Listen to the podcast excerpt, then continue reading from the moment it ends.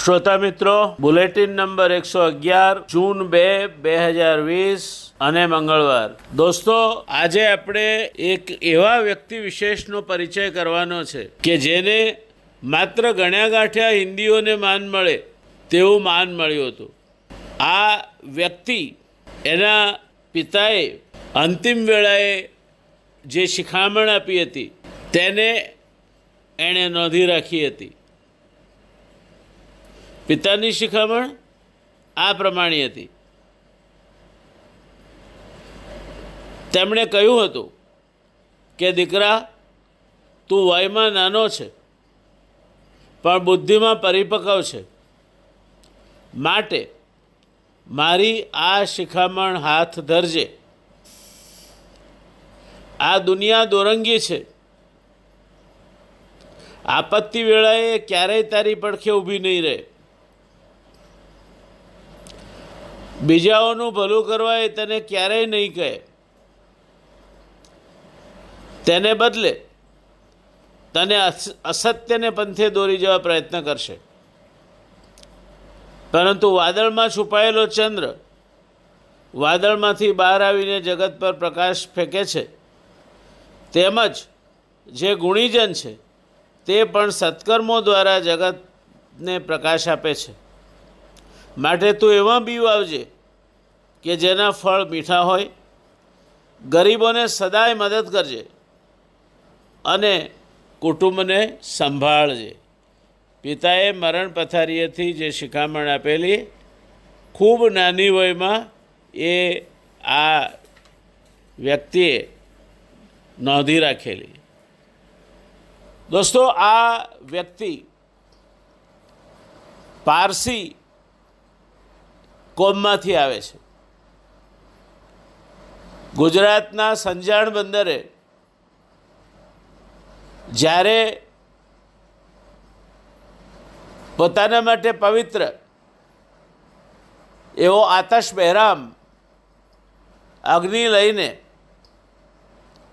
ઈરાનમાંથી હાંકી કઢાયેલા પારસીઓનું વાણ લાંગર્યું, ત્યારે એમના જે વડા હતા, મુખી હતા, એમણે સંજાણના રાજાના દરબારમાં જઈને પોતાને અને પોતાના સાથીઓને આશ્રય આપવા વિનંતી કરી. સંજાણનો રાજા પણ બહુ ચતુર હતો. એણે નોકરને મોકલીને દૂધથી ભરેલો છલોછલ એક પ્યાલો સોનાની તાસકમાં મૂકીને મંગાવ્યો અને એ પેલા મુખી અથવા અગ્રણી સામે એ તાસક પેશ કરી. એનો અર્થ થતો હતો, મારા રાજ્યમાં સમાઈ શકે એટલી વસ્તી આજે પણ છે. વધારાના કોઈને સમાવવાની એમાં શક્તિ નથી. અને એટલે જવાબ બહુ સ્પષ્ટ હતો કે તમને આ રાજ્યમાં રાજ્યાશ્રય મળી શકે નહીં. પણ પેલો મુખી પણ જમાનાનો ખાધેલ હતો, એ પણ ચતુર હતો. એણે પોતાના ગજવામાંથી સાકરની પડીકી કાઢી અને એ દૂધમાં નાખી અને હલાવી. દૂધમાં ઓગળી ગઈ એટલે રાજાને જેમનો તેમ પેલો પ્યાલો પાછો આપ્યો. એનો જવાબ આમાં આવી ગયો કે અમે તમારા રાજ્યમાં જે પ્રજા છે અત્યારે, એ પ્રજામાં દૂધમાં જેમ સાકર ભળે તેમ ભળી જઈશું. અમારા અસ્તિત્વને, એની ઓળખને આ દેશની ઓળખ બનાવી દઈશું.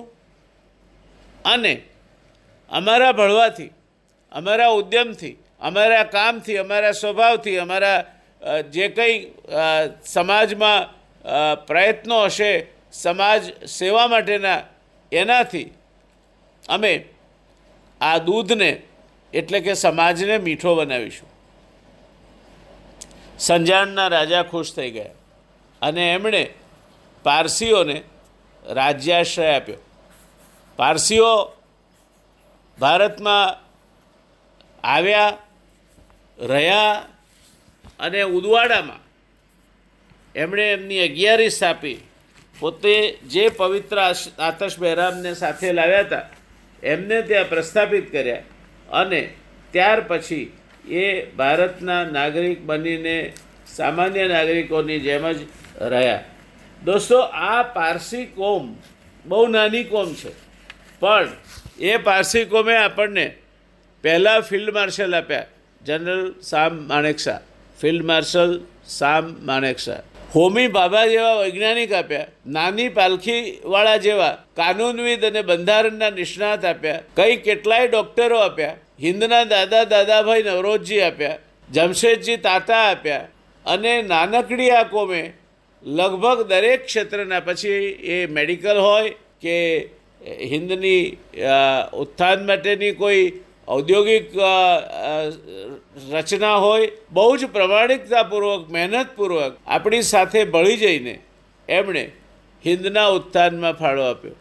એવી આ પારસી કોમના આ સભ્યની આપણે વાત કરવી છે. એમનું નામ છે જમશેદજી જીજીભાઈ. હિન્દુસ્તાનના હાતિમતાઈનું બિરુદ મેળવનાર જમશેદજી જીજીભાઈ આપણા દેશના દાનવીર ઉદ્યોગપતિ હતા. એમનો જન્મ પંદર જુલાઈ સત્તરસો ત્યાસીના રોજ મુંબઈમાં થયેલો. તેમના પૂર્વજો નવસારીના હતા. જમશેદજીનું બાળપણ પણ નવસારીમાં જ વીતેલું. આમ તો કોઈપણ પારસીના પૂર્વજો વિશે આપણે ઊંડાણમાં ઉતરીએ તો છેવટે એનું મૂળ એ નવસારી, સંજાણ એ પ્રદેશમાં આવશે. કારણ કે હિન્દમાં આવીને એમણે શરૂઆતમાં પોતાનું જે રહેઠાણ બનાવ્યું, વસવાટ બનાવ્યો. તે આ વિસ્તારમાં બનાવ્યો હતો. જમશેદજીનું બાળપણ પણ નવસારીમાં જ વીત્યું. પાંચ વર્ષના હતા. ત્યારે એમના પિતા જીજીભાઈ મુંબઈથી નવસારી રહેવા આવી ગયેલા. ત્યાં એમને હાથ વણાટનું કાપડ બનાવવાનો વ્યવસાય હતો. આને કારણે જમશેદજીએ પ્રાથમિક શિક્ષણ નવસારીમાંથી લીધું. ત્યાર પછી એમના માસા ફરામજી નસરવાનજી બાટલીવાળા મુંબઈમાં રહેતા. જૂની પુરાણી વસ્તુઓ વેચવાનો એમનો ધંધો. એમાં એ બાટલી પણ વેચતા એટલે બાટલીવાળા અટક પડી.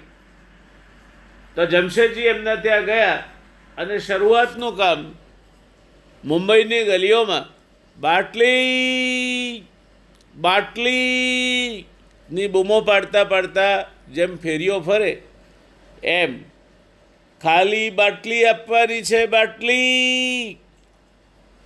જમશેદજી મુંબઈમાં કામે લાગ્યા. સત્તરસો નવ્વાણુંમાં એપ્રિલ મહિનામાં એમ, એમના માતાનું અને સપ્ટેમ્બર મહિનામાં એમના પિતાનું અવસાન થયું. જમશેદજીની ઉંમર એ વખતે માંડ સોળ વર્ષની હતી. ઘરની બધી જ જવાબદારી એમના માથે હતી. એટલે ક્યાંક ઠરીઠામ થવું જરૂરી હતું. તેમના એક પિતરાઈ ભાઈ હતા મહેરબાનજી તબક. એમને કલકત્તા લઈ ગયા. તબકના ત્યાં એમણે નામું લખવાનું શરૂ કર્યું પેઢીએ બેસીને. તબક કાપડ અને અફીણનો વ્યવસાય કરતા હતા. થોડો સમય કલકત્તામાં રહ્યા ત્યારબાદ મહેરવાજી સાથે એ ચીનની મુલાકાતે ગયા.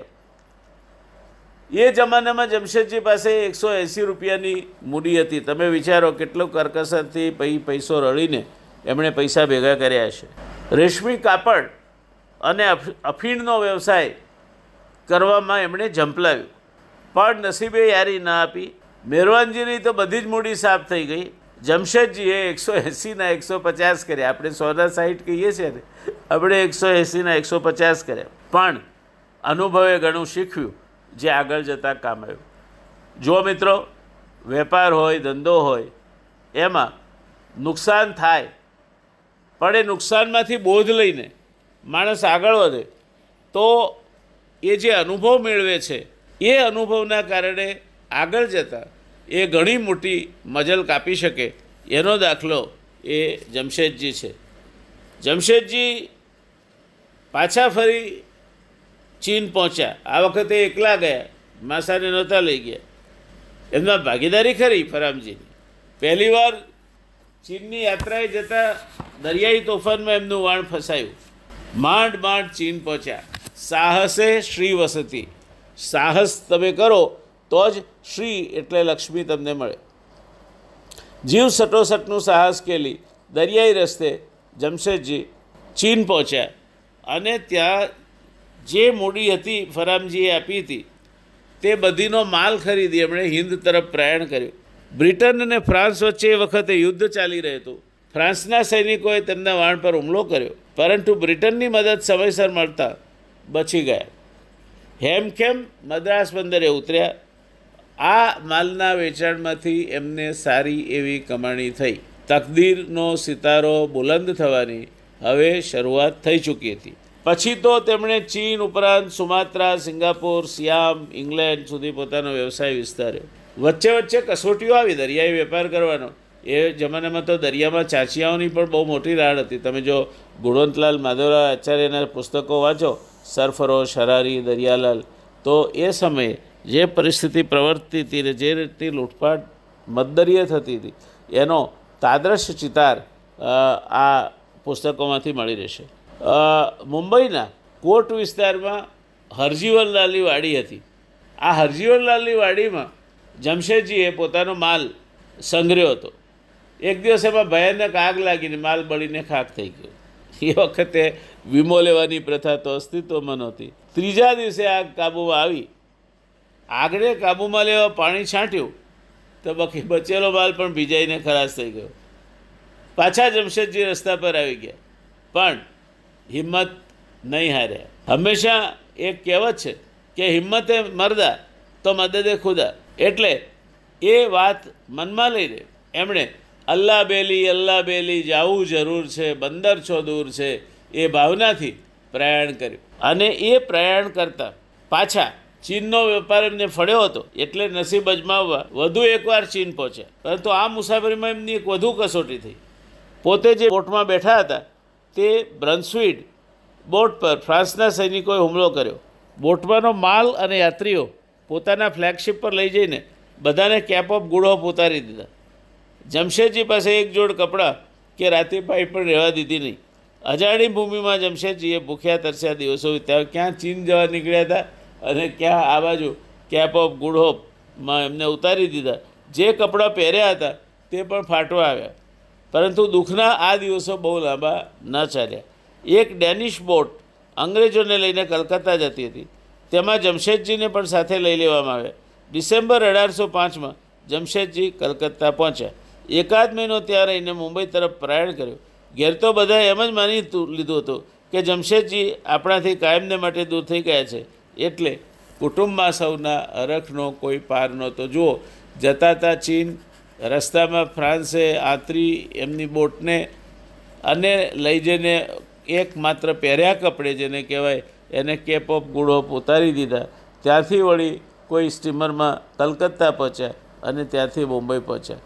જ્યારે તકદીર પાછું હોય, ત્યારે કંઈકનો કંઈક ઉપાય તો મળી રહેશે. દોસ્તો, એક વાત હંમેશા સમજી લેજો કે પ્રશ્નો બધાને થાય છે. મુશ્કેલીઓ બધાને આવે છે. પણ તમે મુશ્કેલીને કઈ રીતે જુઓ છો, એના પર એ મુશ્કેલીમાંથી બહાર આવવાનો આધાર હોય છે. હું હંમેશા માનું છું દોસ્તો, કે કોઈ પણ પ્રશ્ન એના જોડિયાભાઈ ઉકેલને સાથે લઈને અવતરે છે. એક સિક્કાની બે બાજુ, એટલે પ્રશ્ન અને ઉકેલ. આપણે પ્રશ્ન ઉપર એટલા બધા કેન્દ્રિત થઈ જઈએ છીએ કે સામે પડેલો ઉકેલ આપણને દેખાતો નથી અને ક્યારેક પેલો પ્રશ્ન આપણા પર હાવી થઈ જાય છે. દોસ્તો, એવું કરવાનું કોઈ જ જરૂર નથી. પ્રશ્નો આવવાના, તમારે પ્રશ્ન આવ્યો, એ તમારો એકલાનો જ પ્રશ્ન છે, એવું ના માનતા. એ પ્રશ્ન બીજાને પણ આવી શકે. એટલે હંમેશા હૈયે હિંમત રાખવી અને હિંમત રાખીને સ્વસ્થ રીતે વિચારશો તો તમને સમજાશે કે આપણી વ્યથા આપણી વ્યથા એ તો આપણી વ્યથા છે. આપણી વ્યથા એ તો આપણી વ્યથા છે. આપણી કથા એ સૌની કથા છે.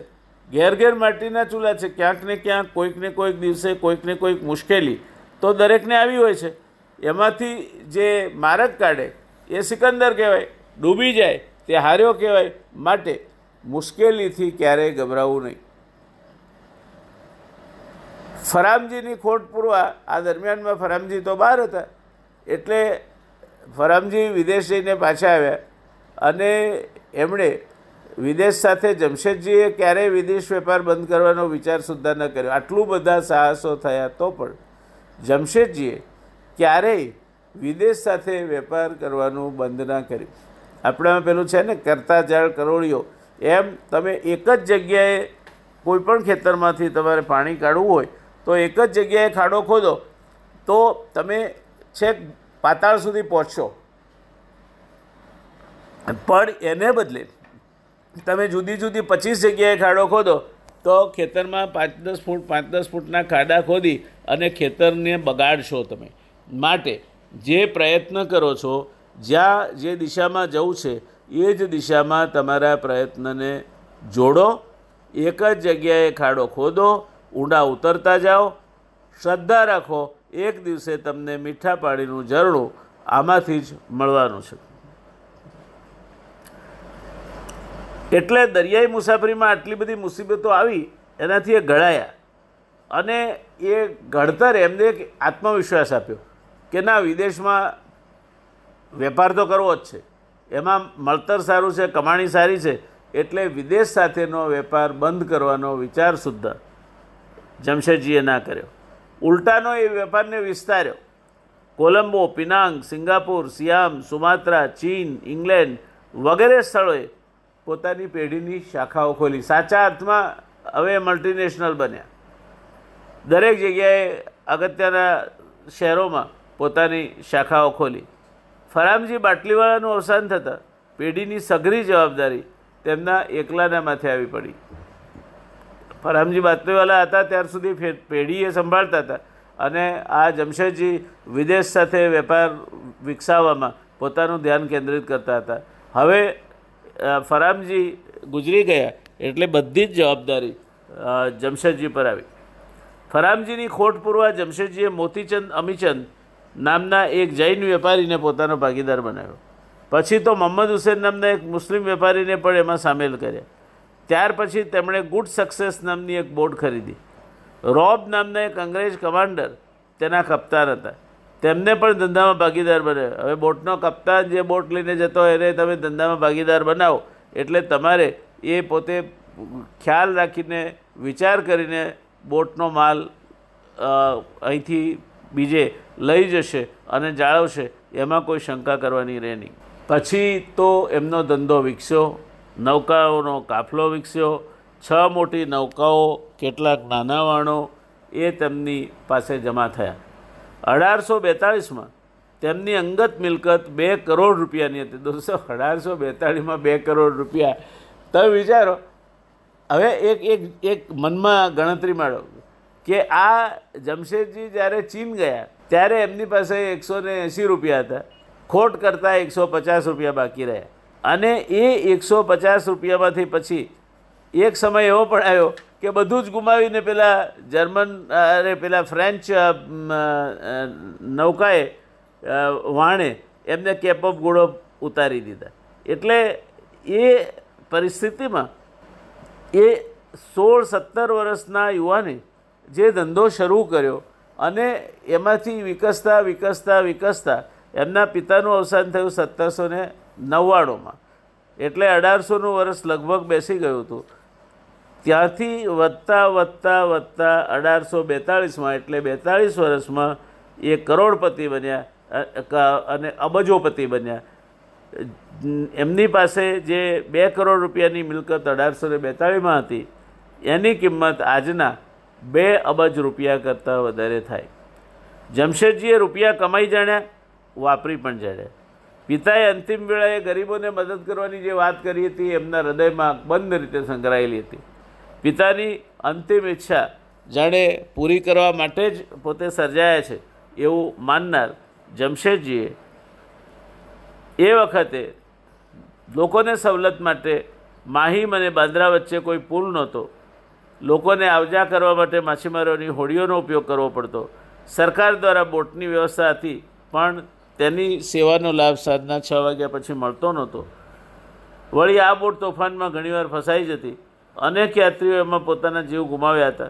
આ સમસ્યાનો અંત લાવવા ખાડી પર પુલ બાંધવો જરૂરી હતો. પણ તેનો ખર્ચ ખૂબ વધારે આવ્યો. ખાડી પર પુલ બાંધવો, દરિયાની ખાડી પર તે પર. અત્યારે તમે મુંબઈ જાઓ તો માહિમ અને બાંદ્રા વચ્ચેનો જે પુલ છે એની આ વાત થઈ રહી છે. એ જમાનામાં પોતે માહિમ અને બાંદ્રા વચ્ચે પુલ બાંધવાનું વિચારે છે. એ ખબર અંગ્રેજ સરકારને પડી. પણ એમણે કોઈ રસ દેખાયો નહીં. ત્યારે જમશેદજીના પત્ની આવાબાઈ એમના કાને આ વાત પડી? તો એમણે પોતે પુલ બાંધવા ખર્ચો આપવાની તૈયારી બતાવી. અને સહધર્મચારિણી કહેવાય કે પતિનું જે આદર્શ હતો, લોકો માટે કામ કરવાનો, તો એમાં હું પણ ભાગીદાર કેમ ના બનું? એટલે એમણે બાંધકામ ખર્ચ એ વખતે એક લાખ પંચાવન હજાર આઠસો થયો. આ બધો જ ખર્ચ જમશેદજીએ ઉઠાવ્યો. અને આઠમી એપ્રિલ અઢારસો પિસ્તાળીસના રોજ ગવર્નર જ્યોર્જ આર્થરના હસ્તે આ પુલને ખુલ્લો મૂકવામાં આવ્યો.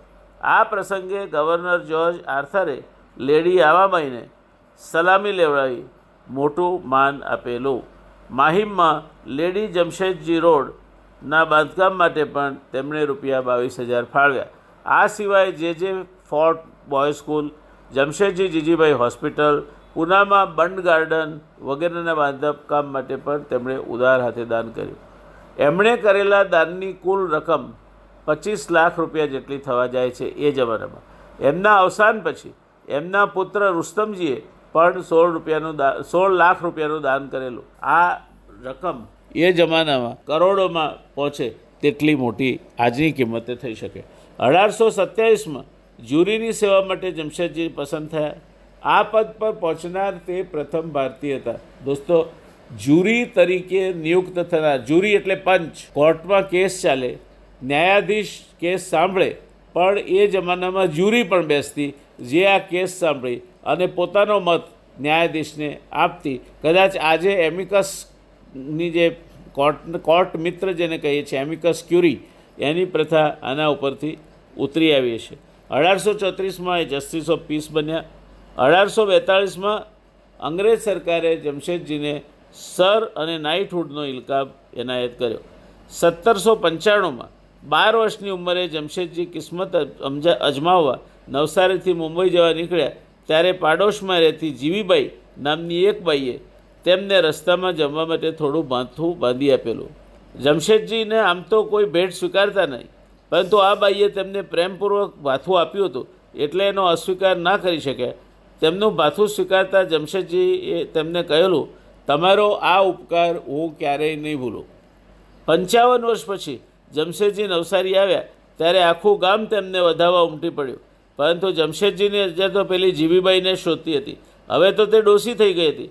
તેમ છતાં જમશેદજીએ તેને એટલી ભીડમાં ઓળખી કાઢી. તેમના પગમાં પડીને તેમને સારી એવી રકમ આપી. બાઈની આંખોમાં હર્ષના આંસુ આવી ગયા. જમશેદજીને એણે આશીર્વાદ આપ્યા. જો એહસાન કોઈનો પણ હોય, તો ભૂલવો નહીં જોઈએ. એક નાનું શું એહસાન હતું? જમશેદજી નવસારીથી મુંબઈ જવા નીકળ્યા. ત્યારે આ બેને એમને રસ્તામાં ખાવા ભાથું બનાવી આપેલું. અને એમણે એને કહેલું, હું તારો ઉપકાર ક્યારેય નહીં ભૂલું. પંચાવન વર્ષ વર્ષ પછી જમશેદજી જ્યારે નવસારી જાય છે, ત્યારે તો બહુ મોટા માણસ બની ગયા હોય છે. એમને સત્કારવા માટે લોકોની લાઈનો લાગે. અને બલબલા અમીર લોકોના માન અકરામ સ્વીકારવા માટે એમને, એમના ત્યાં જવું પડે અથવા એમને બોલાવે, એના બદલે જે બાઈએ પોતાને બાથું બનાવી આપ્યું હતું, એ ડોસી થઈ ગઈ હતી. જીવીબાઈ એ વખતે પંચાવન વર્ષે તો ઉંમરલાયક થઈ જાય ને. સદનસીબે હતું કે હયાત હતી. અને આટલા બધા ટોળામાંથી જમશેદજી એને ઓળખી પાડી એટલું જ નહીં. એના પગમાં પડ્યા અને ભારતીય સંસ્કાર મુજબ એની, એના આશીર્વાદ તો લીધા જ, પણ એને સારી એવી રકમ પણ આપી. આ જમશેદજી, જીજીભાઈ, માન કેમ કહેવાયા? તો આવા ગુણોના લીધે કહેવાયા. નાનો શો ઉપકાર પણ એમણે યાદ રાખ્યો. અને પેલું કહ્યું છે ને, પર દુઃખે ઉપકાર કરે તો મન અભિમાન નાણે રે. વૈષ્ણવજનના લક્ષણો છે. અહીં તો કોઈના ઉપર એમણે ઉપકાર નહોતો કર્યો, પણ કોઈએ એમના પર ઉપકાર કર્યો હતો એ એમણે યાદ રાખી અને આ જીવીબાઈના આશીર્વાદ લીધા અને એમને સારી એવી રકમ પણ આપી. અઢારસો ચુંવોતેરમાં જમશેદજીને બેરોનેટની પદવી આપવામાં આવી. આ પદવીની વિશેષતા એ હતી કે જેમને મળતી, હું અગાઉ પણ કહી ગયો છું ચિનુભાઈ બેરોનેટના કેસમાં, કે જેમને મળતી તેમના વારસદારોમાં પણ ચાલુ રહેતી. જમશેદજીના પુત્ર ખુરશેદજી બીજા બેરોનેટ કહેવાયા.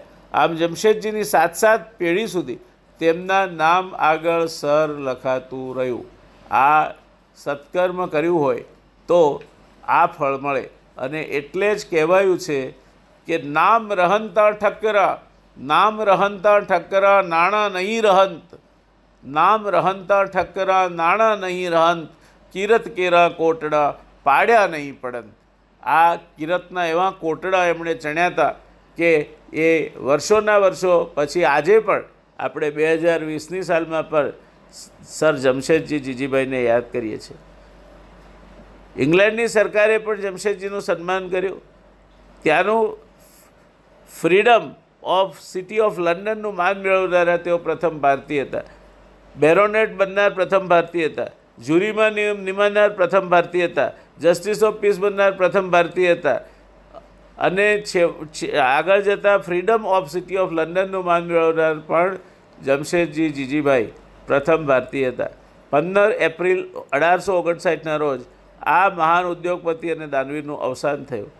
તેમના માનમાં મુંબઈની સરકારી કચેરીઓ બેન્કો દુકાનો, શાળા, કોલેજો, પેઢીઓ વગેરે બંધ રાખવામાં આવ્યા. હજારો લોકોએ તેમની સ્મશાન યાત્રામાં ભાગ લીધો. તે દિવસે સમગ્ર દેશમાં ધ્વજ અડધી કાઠીએ રાખવામાં આવેલો. જમશેદજીના પુત્રો ખરશેદજી, રુસ્તમજી અને સોરાબજીએ પણ પિતાની દાનની પરંપરા જાળવી રાખી. પુત્રી પિરોજબાઈ પણ સામાજિક ક્ષેત્રે સક્રિય હતા. સુરત ચેરિટી એન્ડોવમેન્ટ ફંડ, જે જે સ્કૂલ ઓફ આર્ટ વગેરે માટે તેમણે ઉદાર હાથે ફાળો આપ્યો હતો. દોસ્તો, આ જમશેદજી જીજીભાઈની કથા છે. નાણાંની દ્રષ્ટિએ કદાચ એમના કરતાં વધારે નાણાં જેમની પાસે હોય એવા લોકો થયા હશે. પણ રવિશંકર મહારાજને યાદ કરીને મારે આ વાત પૂરી કરવી છે. રવિશંકર મહારાજે કહ્યું છે દોસ્તો કે મરદ માણસના વખાણ મસાણે થાય. માણસ કેવો હતો કે કેવો નહીં, એ તો એની ગુજરી ગયા પછી જ કહેવું ઉચિત રહે. અઢારસો ઓગણીસમાં જમ, સર જમશેદજી જીજીભાઈ ગુજરી ગયા.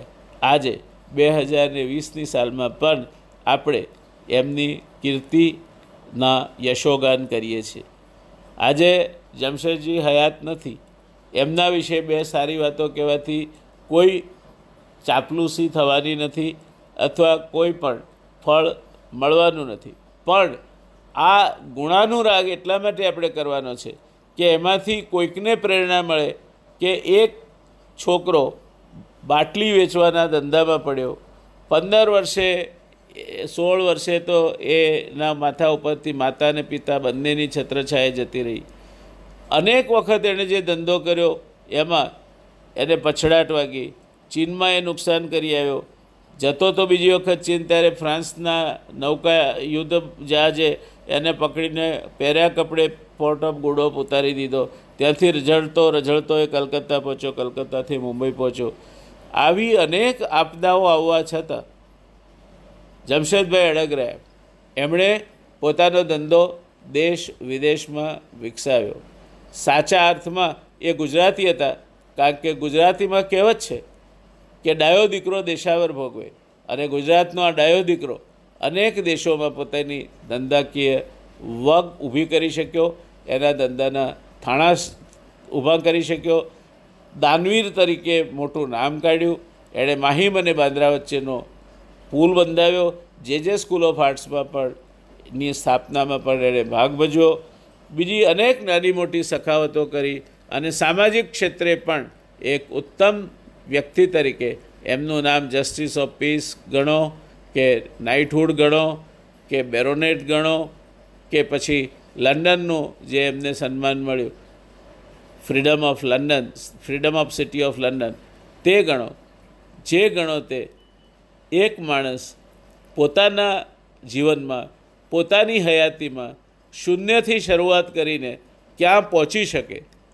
અને ત્યાં પહોંચ્યા પછી પણ જીવીભાઈ જેણે માત્ર ભાથું આપ્યું હતું, એ એને ભીડમાં દેખાય તો એ માણસ એના પગમાં પડી જાય અને આશીર્વાદ મેળવે. એટલો નમ્ર, એટલો ઉદાર, એટલો સખાવતી આ જમશેદજી જીજીભાઈને આપણે યાદ કરીએ. કહ્યું છે કે જનની જણ તો ભગત જણજે એ જનની જણ તો ભગત જણ જે, કાંદા તા કાશુર નહીં તો રે જે વાજણી તું મત ગુમાવે નૂર. નહીં તો રે જે વાજણી તું મત ગુમાવે નૂર. જમશેદજીની માતાની પુણ્ય સ્મૃતિને પણ વંદન કરીએ. ઈચ્છીએ કે આવતીકાલે આપણામાંથી પણ કોક એવો વિરલો પાક છે જે જમશેદજીના રસ્તે ચાલીને દાનવીર, મોટો શાહ સોદાગર અને અનેક પ્રકારના સામાજિક કાર્યો કરીને માન અકરામ મેળવનાર થશે. ભવિષ્યની એવી આશા સાથે આપણે આજની આ વાત પૂરી કરીએ છીએ. આવજો દોસ્તો. જય સાઈનાથ. મળીશું કાલે પાછા. વળી એક નવી વાર્તા, વળી એક નવી વ્યક્તિત્વની મુલાકાત સાથે. આવજો. Take care and don't scare કાળજી રાખજો ભાઈ. હવે અનલોક થઈ ગયું છે. પણ એ અનલોકમાં ભીડમાં ક્યાંય જશો નહીં. મોઢે માસ્ક બાંધવાનું ચૂકશો નહીં. હાથ નાક કે મોએ અડાડશો નહીં. અને ક્યાંય પણ તમને જરા જેટલી પણ શંકા લાગે તો તમે ચેતી જજો, ડૉક્ટરની સલાહ લેજો. અને આ બધું કરવા જતાં દો ગજ કી દૂરી એટલે છ ફૂટનું અંતર એકબીજા વચ્ચે રાખીને કામ કરજો. ઈશ્વર આપનું કલ્યાણ કરે અને આપ તેમજ આપનું કુટુંબ કુશળ ક્ષેમ રહો એવી મારી શુભકામનાઓ સાથે આવજો. જય સાઈનાથ.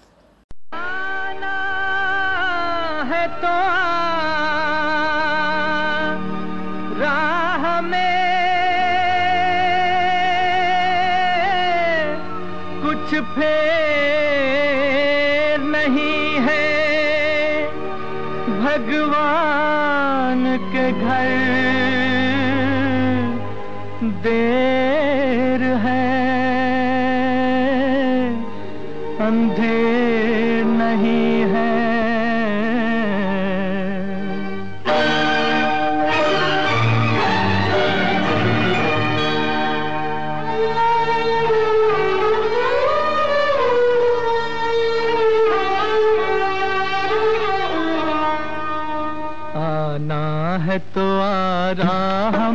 कुछ फेर नहीं है। भगवान के घर देर है, अंधेर नहीं है। आना है तो आ राह में कुछ फेर नहीं है। भगवान के घर देर है, अंधेर नहीं है। आना है तो आ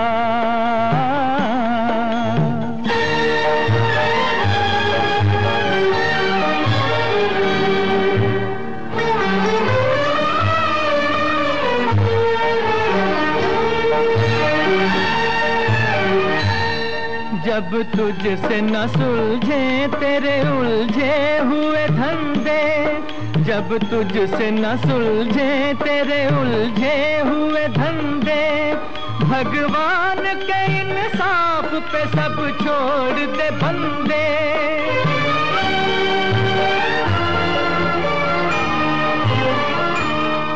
खुद ही तेरी मुश्किल को वो आसान करेगा। खुद ही तेरी मुश्किल को वो आसान करेगा। जो तू नहीं कर पाया, वो भगवान करेगा। जो तू नहीं कर पाया, वो भगवान करेगा। भगवान करेगा। आना है तो आ रहा में कुछ फेर नहीं है। भगवान के घर देर है अंधेर नहीं है आना है तो आ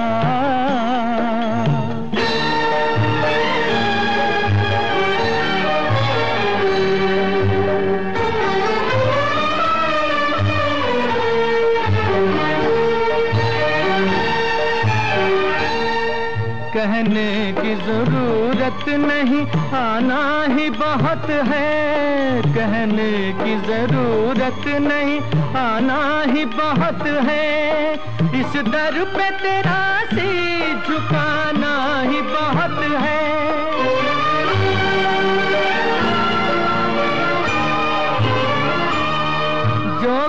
है तेरे दिल में वो सब उसको खबर है।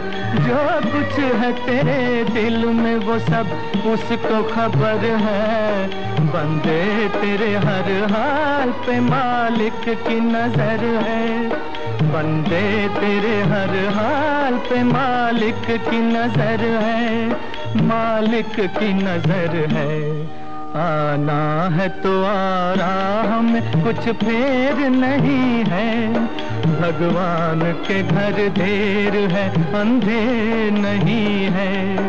आना है तो आ।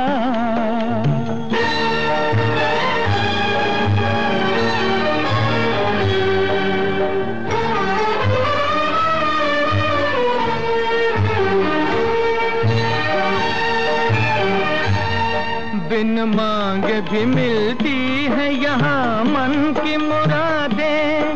बिन मांग भी मिलती है यहाँ मन की मुरादें। दिल साफ़ हो जिनका